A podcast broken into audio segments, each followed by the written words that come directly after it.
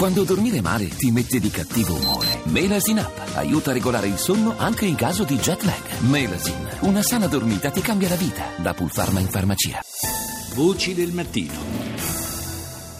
In chiusura parliamo del referendum di ieri, lo sapete, eh, non si è raggiunto, e eh, lo si è mancato per parecchio a dire il vero, il quorum necessario per la validità della, eh, della consultazione sulle cosiddetta, ref, cosiddetto con, referendum delle trivelle. Eh, ne parliamo con eh, Piero Ignazi, politologo, ordinario di scienza politica all'Università di Bologna. Buongiorno professore. Buongiorno, buongiorno.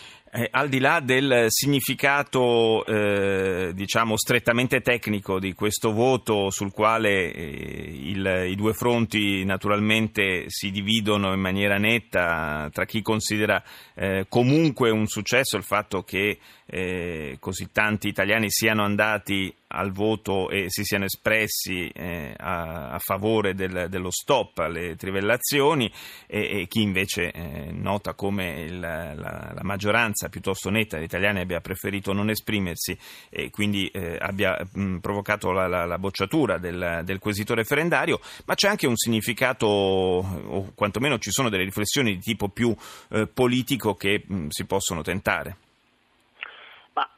Io su questo però sarei molto più cauto sulle riflessioni politiche, su cui spesso si fanno molti arabeschi. Um, il punto fondamentale è che, uh, a mio avviso, uh, vi è una tendenza sempre maggiore, dimostrata dalle elezioni degli ultimi anni, all'estensionismo.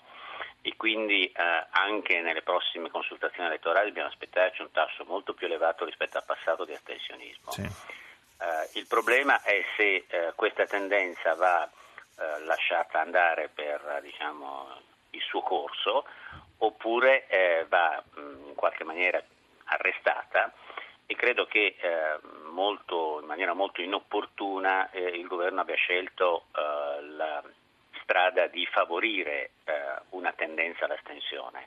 Eh, si tratta di inserire all'interno del corpo elettorale una sorta di veleno che eh, in realtà può riuscire poi alla fine a mortare per la democrazia.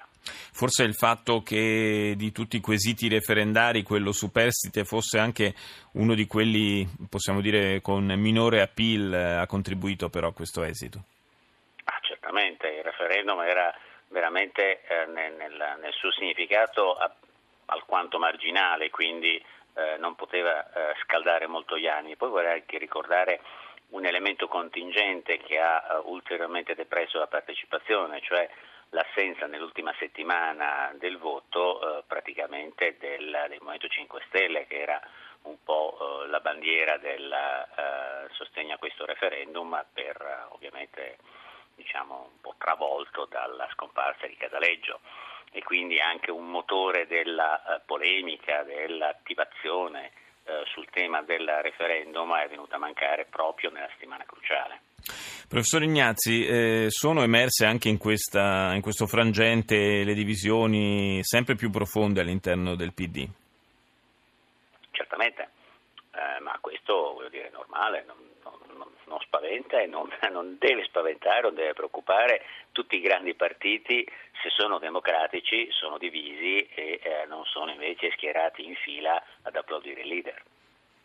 Sì, in questo caso insomma le, le polemiche sono state anche ieri via Twitter abbastanza, abbastanza accese, abbastanza roventi, possiamo dire. C'è un altro referendum eh, all'orizzonte ormai, eh, dopo l'estate, ma insomma la distanza che ci separa non è poi, non è poi tanta, ed è, possiamo dire, eh, veramente il referendum cruciale invece per il futuro politico del Paese e di questo governo.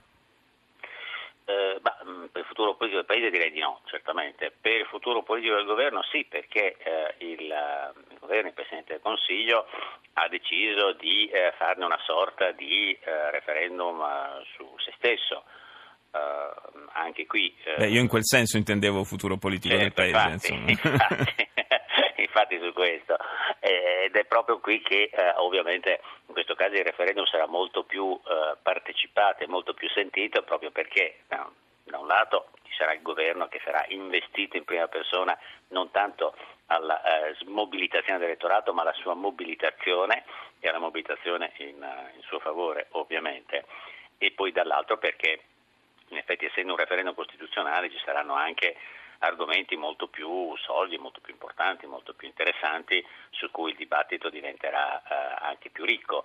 Eh, si spera appunto che il dibattito eh, in questo caso, parlando di Costituzione, sia un po' più sui temi e un po' meno eh, su chi de- ci deve rappresentare, perché appunto i governi poi passano. Eh certo, la Costituzione invece resta. E Grazie. Costituzione resta. Grazie al professore Piero Ignazi per essere stato con noi.